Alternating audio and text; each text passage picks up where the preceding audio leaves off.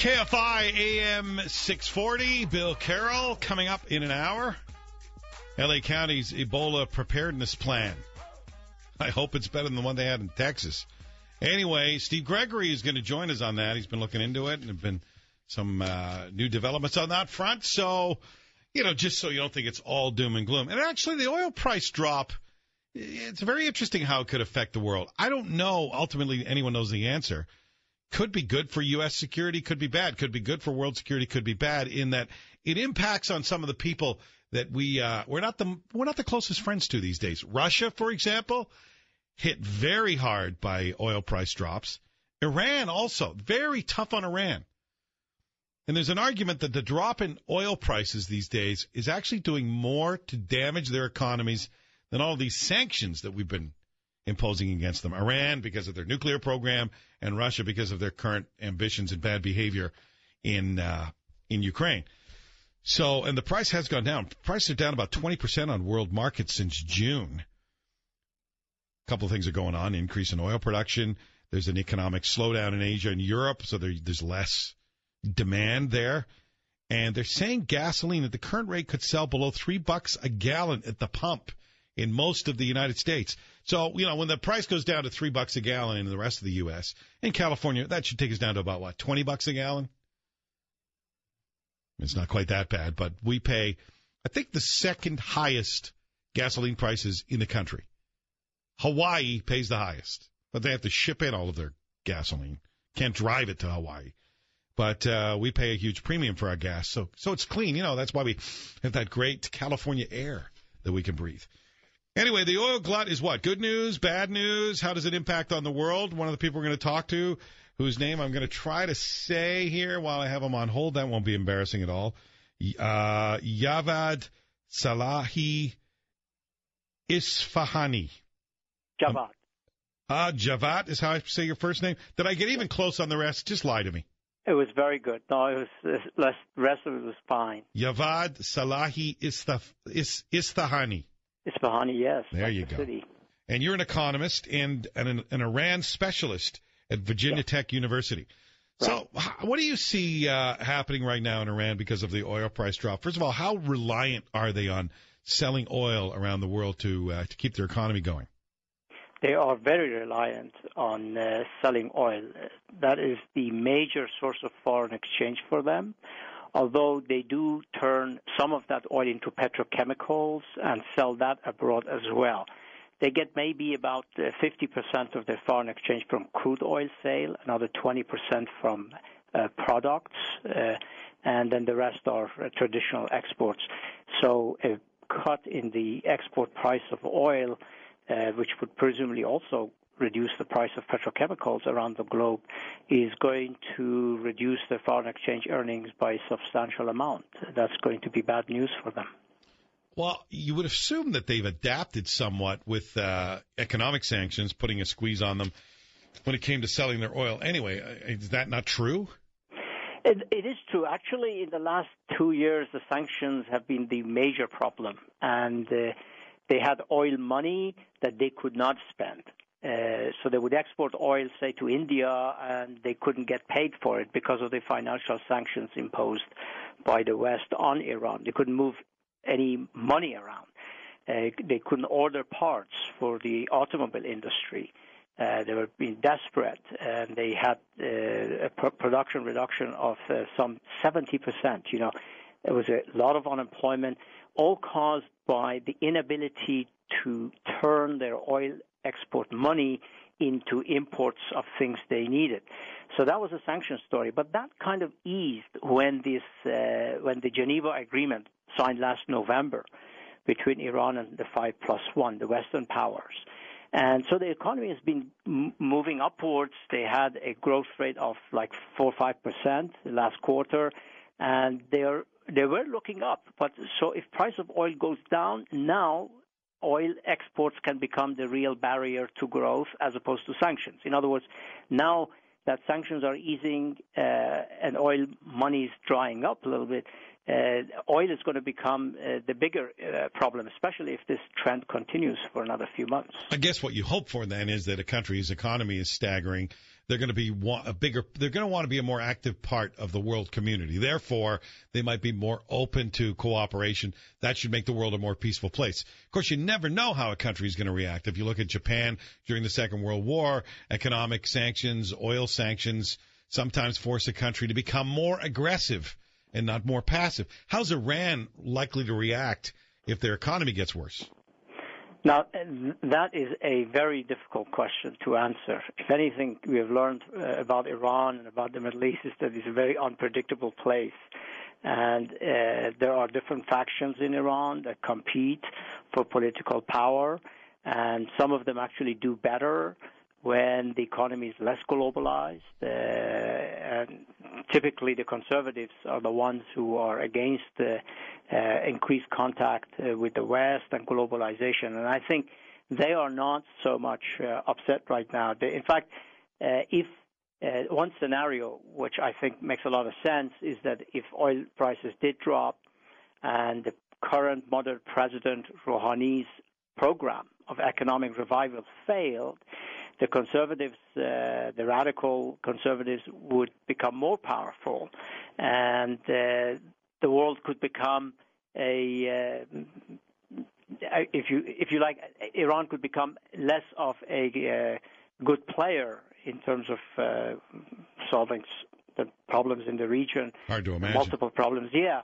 So it's it's very difficult to say, but I I took your I, I take your point too that uh, if they're more desperate, they might negotiate better, or they might be more uh, prone to uh, concessions uh, in the negotiations on the Right. nuclear front. So that uh, on that front, yes, oil, lower oil prices might make a more moderate Iran. But if I look inside the politics, the politics of the country, it could just be the reverse. Yeah, we to have a similar com- conversation about Russia and their reliance on selling oil around the world, but we're not going to have time for that. Uh, put your economist hat on, though. Uh, should I be happy or not happy living in this country with oil prices going down and gasoline prices going down? Eh, I mean, we all love to feel like we're paying less for things that we have to buy every week. That's a good thing. But when part of it is because of an economic slowdown in parts of the world, that can also be a bad thing. So which way does it cut? Oil prices dropping. Well, the general advice economists give is that lower oil prices are good for the world economy, and especially for the U.S. economic recovery that's coming fairly strong. Uh, and I think uh, that's probably going to be the dominant uh, factor uh, in China, where uh, they're highly dependent on oil imports. Uh, U.S. is actually less dependent on oil imports now, but still, lower oil prices reduces the cost of production, increases uh, employment, increases demand. Consumers have more money to spend on other things. So I'd say in balance, you should be happy. Except if you care about the environment, you know, always lower energy prices means uh, more uh, carbon dioxide in the atmosphere. Thanks for talking to us. We appreciate it. You're very welcome. Thank right. you. Bye. Javid Salah, uh, Salahi Istahani is an Iran special and an economist talking about the world oil prices. Boy, look at the markets today, though. The Dow down about 400 points last time I looked up a half an hour or so ago. Not feeling a lot of optimism out, about, out there about the state of the economy. A lot of that has to do with fear, Ebola, airline price, stock prices, all that kind of stuff. Anyway, all right, let's move on to something else. I don't know if you've noticed this in your life, but women are more reluctant every day, it seems, to get married. They just don't want to get married anymore. And there are six main reasons why. And I'll tell Only you those six? reasons. Six main reasons why. Uh, you, you've never been married, have you? I have not. So you probably have 12 reasons, maybe 25, at 50, I don't know, 100 reasons why.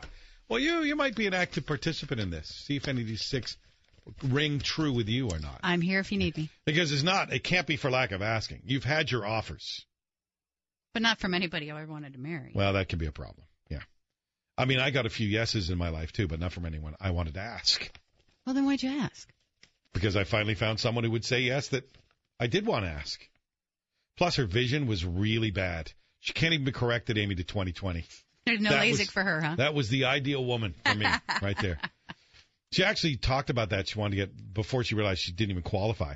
She said, "Oh, maybe I should get LASIK surgery." I said, "If you wait till the day after we get married, I'll pay for it." Nice. But not the day before. Figured I'd had her trapped. That probably wouldn't have stopped her.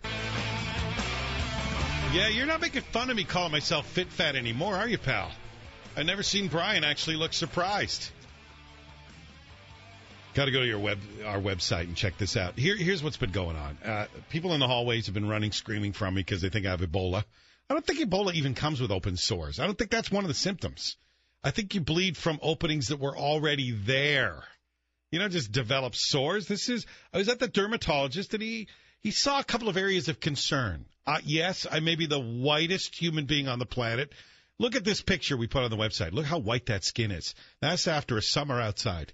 This man is not genetically programmed to survive or reproduce. I'm a walking tumor. Look at me. But I'm wearing a t-shirt today because all the areas where they cut stuff off is kind of hurting rubbing up against the shirt. So I wore a t-shirt and it's grossing everybody out. Anyway, go see if this is if you think this is deadly Ebola or what this is. What These are it is holes pretty in your disgusting. body. Yeah, they cut out pieces of flesh in front of my family, all three of whom almost fainted while they did it. Do you want me to lotion you up, sir? I wouldn't mind actually. Oh my God. You've been looking at the picture, haven't you? Well, I just want to help. You know, I got, can I tell you honestly? I had no idea that uh, nine months of working out that my arms were that big now. Settle down, not know. cowboy. They're look not good. that big. Oh no, it's hot. Those guns are maybe It more is like hot. pistols. It's I hot. I wish I knew how to quit you. Women are going to see that. They're going to ignore the Ebola and say, I want this man. I, I think that the open sore adds a certain, uh, what do they say in French? Je ne sais quoi, je, je ne sais quoi, a certain je ne sais quoi. You know what that phrase means? It means, I don't know what.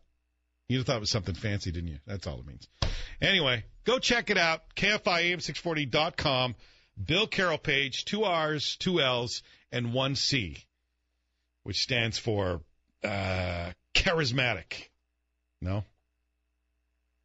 Conniving? Cold sore. Thanks. Oh, man. Do you know the name Pepper Schwartz? She's a psychologist, sociologist, something. She writes a lot of columns. And uh, I always remember the name because how many people do you know named Pepper? And oh, wasn't there Salt and Pepper? Wasn't that a duet? But that, I don't think that was the real name. Her real name is actually Pepper, Pepper Schwartz. And she's written this article on CNN, and it's about women who are getting married less and less frequently. They wait longer to get married, or they don't get married at all. They just live with somebody, or they have a series, like Amy, a series of short term monogamous relationships. I don't even know how monogamous. Amy, you don't have to answer that question. That is none of my business. I can tell you that I am monogamous when I am in a relationship. And how many relationships would you say you've had? 50? Yeah. I don't know. I've been there. I went through that that period. but anyway, she's she's given us six reasons why women are getting married less, and I thought we'd ask Amy to react, but more importantly, our uh, listeners. They're going to be a bit distracted looking at my incredibly muscular body uh, online. But when you're finished that, the number six. Well, let's start one to six. Let's not do the usual radio countdown thing. Uh, husbands are useless. More and more women are saying, "What? The guy makes less money than I do. He's a jerk. It's I don't need a husband. I'm I'm even better off raising the child alone than having this guy to drag around with me." That's one of the reasons husbands just are not adding any value. Number two, women are more successful, which is I think kind of the same thing because she's saying, know, if you look at Elizabeth Taylor, who was married eight times, or Oprah Winfrey, a modern woman, for personal professional reasons, never got married. But uh, if you're a high powered corporate attorney, you don't have to marry a high powered corporate attorney to have a successful life. Right. You don't need somebody. Right. But that's the same thing. The husband is useless and you're successful. Because useless is always relative to you, right? So the husband, you're just meeting too many men who are not doing as well as you are. So why bother? Which would have ruled out men marrying women all these years, if you think about it. But uh, number three, unwilling to make traditional compromises. Woman doesn't want to settle for cooking and cleaning and being the primary parent. She's not meeting guys that want to be want the kind of woman that she already is. Like a single successful independent person. Number four, the marriage penalty tax. Some women are in, in an income bracket where marriage inflicts economic costs. Well, that's romantic. Well, isn't it though that it costs more to file as a married couple than it does to file individually? But it's not a reason to get div- or not get married. That's true. That's just an excuse. Also, same issue again. The woman's making money. So it's money, money, money, and I don't want to cook because I'm out making money. So it's actually four. All four are money so far. Uh, number five, avoiding cheating men. She talked about being on a TV once time when she was in China, and these beautiful Chinese TV personalities were single. And she said, well, "Why don't you want to get married?" And they said, all three of them said, because they they just knew their men would cheat on them, so they want to have some husband who has a mistress. They'd rather not bother. I don't know many women who would say that. That's the main reason they're not getting married. And number six, they're still waiting for the perfect guy. Oh, the knight in shining armor. Yes, the one they can fall in love and will love them back just as much. And if he doesn't come along, they'd prefer to go it alone. Women are just getting pickier, she said. Uh, money. Again, money, money, money, money. This does not paint a nice picture of women. This is a woman writing this article. Well, it's When I- not. No, it's not. It's not bad though. It's not saying that we're we don't get married because of money. It's saying that we we have our own money, so we don't feel the financial necessity to form that union. Yeah, it's going to be a bit of a problem though when uh, the human race dies out because nobody got married, nobody had kids, Oh, there's still sperm banks. Come on. all because we. Oh, yeah, that's a that's a great way to do it. That's that's the that's the best way we should raise our children. We just let science do it. Ugh. 800 520 KFI. Why do you think women are marrying less? Because statistically, it's just true. 53% of women over 18 are now single. 53%. 800 520 KFI. By the way, Amy's available. Well, maybe you're not, actually. Available for marriage or not. Look at that look. Okay. I get to mind my own business. Shoes on my feet, I bought the clothes I'm wearing. I bought the rock I'm rocking. I bought 'cause I depend on me if I wanted to watch 'em Pepper and. Schwartz. Are you playing Salt and Pepper? No? No, it's uh, close. though. Uh, Destiny's Child. I can't uh, tell the difference. Independent women. We could have passed it off. Yeah, yeah. Salt and Pepper probably have a song that would have done too, actually. No, but Pepper Schwartz, who is, did nothing to do with the the musical uh, duet, duo, whatever we call them. She's a professor professor of sociology at the University of Washington, and she's written a whole bunch of books, including her latest one, which is The Normal Bar. Anyway, that's not the point. The point is she's written this article, uh, this opinion piece for CNN's website, and she's talking about why more women choose not to marry these days. 53%, right now, 53% of American women over 18 are single, and they're choosing not to marry for a lot of reasons, and she gave six specific ones, and all of them kind of boil down to me to the same thing, and that is they want a guy who makes more money than they do. Am I being too cynical about that? But that's what our useless husband, success changes everything, unwilling to make traditional compromises, the marriage penalty tax, avoiding cheating men. Okay, that one's not about money. And waiting for the one, but the perfect guy includes fitting all of the other criteria, which includes he's got to make more money than you do. That makes me very sad. What happened to love? Is that really? Is that you only saw dollar signs on us in the past? Very sad. 800 520 1KFI. Speaking of dollar signs, this woman has one in her name. I never understood that. Kesha. And uh, there's a story about her and her uh, music producer, which is not pretty. Dr. Luke, her attorney, Mark Geragos, is going to join us at 1150. That's a story everybody is buzzing about today. Oh, come on. In the music business, you no producer would ever exploit anyone that works with him. Yeah. Okay. I'm not saying it's happening in this case. I'm just saying the possibility of it happening would surprise absolutely nobody. Sarah is single, and I want to know why. Sarah, what, what do you do? These top six categories fit you? They do. I- Honestly, I I've been with uh, my fair share of dating, and I- am worried about a man cheating. I don't trust really any of them, and honestly, I don't need a man because I own my own business. I have a college degree. I I have a son, and I am eight months pregnant with a baby that I did in vitro because I'd rather have more kids than have a husband. Yeah, but there's a time in your life where you can't keep having kids, and they all move away, and just going to be you, Sarah, alone. Well, I figure one day I'll take somebody's leftovers when they've already figured it out, when they know what they want, they are settled and all that. Maybe I'll take somebody's leftovers from the mistakes that they made earlier on in their Man, life. you must have been hurt pretty badly, huh? Yeah, I, I I've had my fair share, but you know, I I don't need somebody. I think that's why I. Okay, here's what I don't understand then. So, do you date right now? Do you what do you do for companionship, sex, all that stuff? What do you do?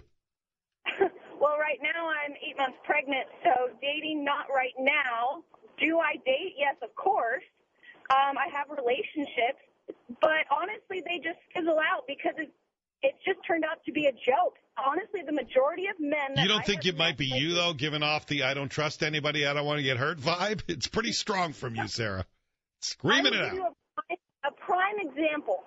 I met a guy, and six months into the relationship, I got a call from his girlfriend of nine years. Nine years. Yeah, he was cheating on her. So- well, right. I And get that, I but got- you know, it, you know what is what's going on with you that you don't notice he has a girlfriend for all the time that you're I dating? think it's because I, for myself, I like sleeping in my own bed. So if you want to come over to my house, and you know I have a, a kid, so I like to be comfortable in my own home. I didn't feel the need to go to his house, which, in hindsight, I probably should have done. Yeah, I think you should have gone for at least a little visit. But here's the thing. Uh, thank you, Sarah. I just want to make a general comment because Sarah's attitude I've heard from a thousand women, but they don't. They're totally fine on their own. They don't want to be in a relationship because they don't want to get hurt. Well, if you're fine on your own, you take a chance on love because it doesn't work out. You're still fine on your own. So what's the worry here? In fact, that when people say that, it tells me you're actually not fine on your own. You're just too afraid to take a chance to get hurt again because you really you'd rather just be in the situation you're in than have something great blow up on you. And fear is not a reason not to be in love. Hey Doris, go ahead. You're on with Bill Carroll. I was saying basically I wanted reciprocity and I wanted to marry up. All the men that I met had less than I had. They made less money and they had, they didn't live at the beach and have a nice home like I have. And so basically they would have been moving in with me and I would have been working. And I wanted choices. You know, I got divorced at 27 and I really wanted to have more children but I wanted choices and I was kind of pragmatic about it. By the time I was in my early 30s, I thought, you know what? I can do everything that I can do if I were married. I can have dogs, I can have a home, I can raise my child. And then I became pretty happy with that. I'm not anti-marriage at all. If I had met somebody really decent who I really cared about, I just didn't want to marry down. You know what I'm saying? I No. don't think that's being, I Uh, don't think that's being I don't really understand. I don't understand the female because from a guy's perspective, Doris, we fall in love. We don't care if you make more money, less money, whatever. We fall in love or we don't fall in love. I, I don't really understand the I'm marrying up. I don't get the I'm marrying with a purpose thing. I don't understand that. I understand that if you want to have kids and she doesn't want to have kids, okay, then we're not a good match. But if you have everything you already want in life, then you should have every guy should be open to you because you don't need more. You can marry purely for love. Yeah, but you know what? I never found anybody I was in love with. I mean, I listen to your show all the time and I hear about dating and everything. I didn't meet oodles of great guys. Most of the guys I met were kind of average, not as intelligent as I am, not as successful as I am. I mean, Not as modest as you are. Well, you know what? I'm not modest, I and can that's tell. okay. I have I have a great life. I mean, I'm retired now. I own several rental properties. I've raised my son. I have loads of friends. I have, you know, a perfectly wonderful life. I, I you're right. I'm not modest because I've done it on my own. I've done it on my own, and I'm proud of it. So. Thank you. Wow, I didn't know women were this practical. I thought they were the romantic ones, and we were the unromantic ones. No, We're pragmatic. you can't be pragmatic about love. Sometimes. It's by nature not pragmatic. That's right, but there are a number of things things that make women fall in love with men. Apparently, all of them are money. It seems like those are all of the. things. I mean, that's what I got out of her article in the first few phone calls. Not changing my mind much about that. It's not just money, it's like being responsible and that comes along with money. It's being able to take care of the things in your life and that is tied to money, but that goes both ways. Being responsible though but uh, is one thing but that the guy has to have more than you have so you can marry up that's cynical that's just using somebody that's not loving them that's uh, that's just taking from them james help me out here i'm drowning in a sea of know- greedy you- women You, you know what, Bill? I tell you, this last caller pretty much answered it all. She spoke for the whole deal. That's why rappers who we we tend to say keep it real. That's why they throw the B word around so much. This woman just exposed how women feel. It's about money. This moving up business. Yeah, this love and everything is just a facade. So many women are into, oh, you got to make more money. And that has nothing to do with love. You're saying it all. You have the right idea. Your feelings on it and what you're relating. Oh, this is a beautiful subject. Women, you have been exposed. Wow, James, that's bitter too. But I'm disheartened a little bit to hear that. I am. I'm disheartened. I think but that was one person, though. Here- That's not everybody. Here's the reality. Well, it was a couple of women who called. It's the article. It's it's probably a, a lot of the 53% of women who are not getting married anymore. But that's not everybody. Just like every man is not a loser who makes less money than the woman. Every man is not going to cheat on you. Though those aren't true stereotypes either. It's just like every woman is not in it for money. But if we're just going to say, "Oh, every woman wants money," then we're as bad as the women who are saying, "Well, but every guy is just going to cheat on me or is going to drag me down and take my money from me." Wow, we got really cynical and ugly, huh? That's why the world is so miserable. That's okay though. Pretty soon we'll all have Ebola, and it's not going to matter. I'm surprised Ebola gets spread, given how much we distrust each other and stay apart. Coming up next, 12 ways to be the meanest mom. It's just getting happier by the minute. Well, but that could also mean the best mom. You could do the opposite of these things, be the best mom around. Wake up in the morning feeling like P. Diddy. Hey, what up, Grab my glasses, I'm out the door. I'm gonna hit this city. Let's go. Before I leave, brush my teeth. KFI AM 640, more stimulating talk. I'm Bill Carroll. Dr. Luke is a very well known music producer. Probably the first time I would have any recollection of him was playing guitar in the Saturday Night Live band. Well, it's got to be 20 years ago. Anyway, he's worked with some of the biggest women in the music business Pink and Miley Cyrus and Katy Perry and the, Rihanna. The list just goes on and on. And Kesha. And she's in the headlines today because there's a lawsuit, and her attorney is a very famous guy, Mark Mark Geragos of Geragos and Geragos, and we have him on the line right now, uh, alleging years of sex abuse, forced drugging. These are very strong allegations. I'm Bill. How are you? I'm great. I'm great. Uh, Good. Good to talk to you. It's been too long. The um, uh, allegations, as you call them, uh, the chronicling of the history, so to speak, uh, covers almost a decade, and it's uh, she's finally at a point where she's healthy enough and strong enough to uh, extricate herself from this situation. So, if you can give us the uh, the basics of it, because there, I know that's a long time and a long list, but one of the most serious things you're that you're alleging. Well, the uh, one that uh, I think kind of jumps out at you, which is despicable, is the uh, feeding her alcohol, then handing her something that he labeled a sober pill. She's knocked out. She wakes up naked in his bed, sore, and obviously understands that something went on and is distraught. She's uh, very young. She's a teenager at the time, and it's. Uh, you know, never really felt until recently that he had the the ability to fight back or the leverage to fight back or a position the, and those around her uh, with a sufficient support system to be able to strike back. I understand the next question isn't uh, that it makes a difference whether you're a minor or not at the time. You either consent to sex or you don't.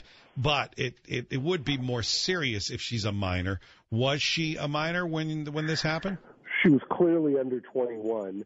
Um, but you can't, uh, especially in our state of California, you cannot consent if you're if you've been given any kind of a drug that would knock you out. Consent is withdrawn by virtue of that. So it doesn't matter minor, adult, or whatever else. As you know, you've probably commented on a couple of the stories in recent years that have been prosecuted in LA County, where somebody was given a uh, date rape drug and then they were um, uh, later prosecuted for that. It's serious. Yeah. Uh, there are a lot of questions. Some of them are kind of uh, psychological and some of them are legal. Let's go with the psychological one because I, I assume you've had a chance to talk to her about these. What what made her continue to have a working relationship with someone after she realized what had gone on? What happened? Well, the, I, I think it's extremely similar based upon my observation, and you know this may be above my pay grade, but um, I've dealt with domestic violence on both sides of the uh, aisle, so to speak, defending those accused of it and representing those who have been the victims. There is a kind of a sick symbiotic uh, uh, relationship that develops, and you see it in almost every DV case I see. I handle at least. Um, the accuser inevitably recants, comes back, and and you know we have it. I mean, you don't have to look any farther than Ray Rice and uh, and that situation. That is so typical, and it's part of the kind of the dominance and submission and the power and the dependence uh, psychology that goes into it. She believes that at one point she was drugged to the point of almost death.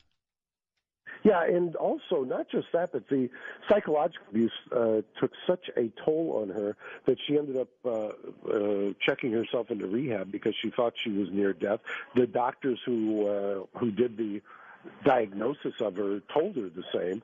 The irony, I suppose, of it is because of the rehab and because of the thousands or hundreds of hours of therapy that she went through, um, has led her to the point now where she's finally strong enough to take a stand and decide to extricate herself from this relationship, which is obviously toxic.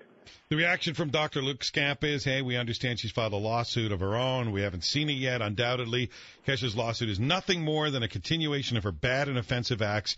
We are confident that Dr. Luke will prevail in all matters and that our client will be awarded substantial damages for this malicious conduct. You're just trying to get her out of a contract that she doesn't want to be in anymore. It's just about money and nothing to do with anything else. You know, it's so funny about that. We filed the lawsuit yesterday. He immediately, and we filed it in Los Angeles Superior Court, immediately uh, had his lawyers file what I can um, best described as a frivolous countersuit in the New York courts, uh, basically accusing her of being a liar and defamation, which by definition, I mean, it's really kind of amateurish. You can't have defamation within a lawsuit uh, that's been filed.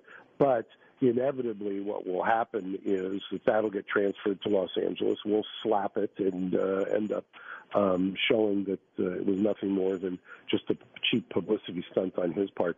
The the uh, ultimate answer to that is uh, to call the bluff. We didn't ask for a specific number of dollars or anything else. She just wants out of this relationship. She wants protection for herself. And remember, when he went and filed that lawsuit yesterday uh, against her in retaliation, guess who else he sued? He sues her mother and her manager, the only two people who have been standing by her and protecting her. So that's exactly as predicted. He he hewed the course.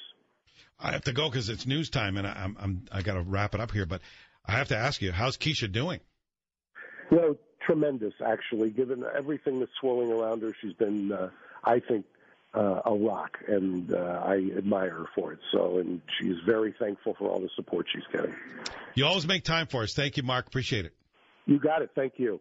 Mark Geragos of Geragos and Geragos, uh, and he's representing Kesha in this lawsuit. All right, coming up next, L.A. County moving to be prepared for Ebola. Bill Carroll, KFI AM 640.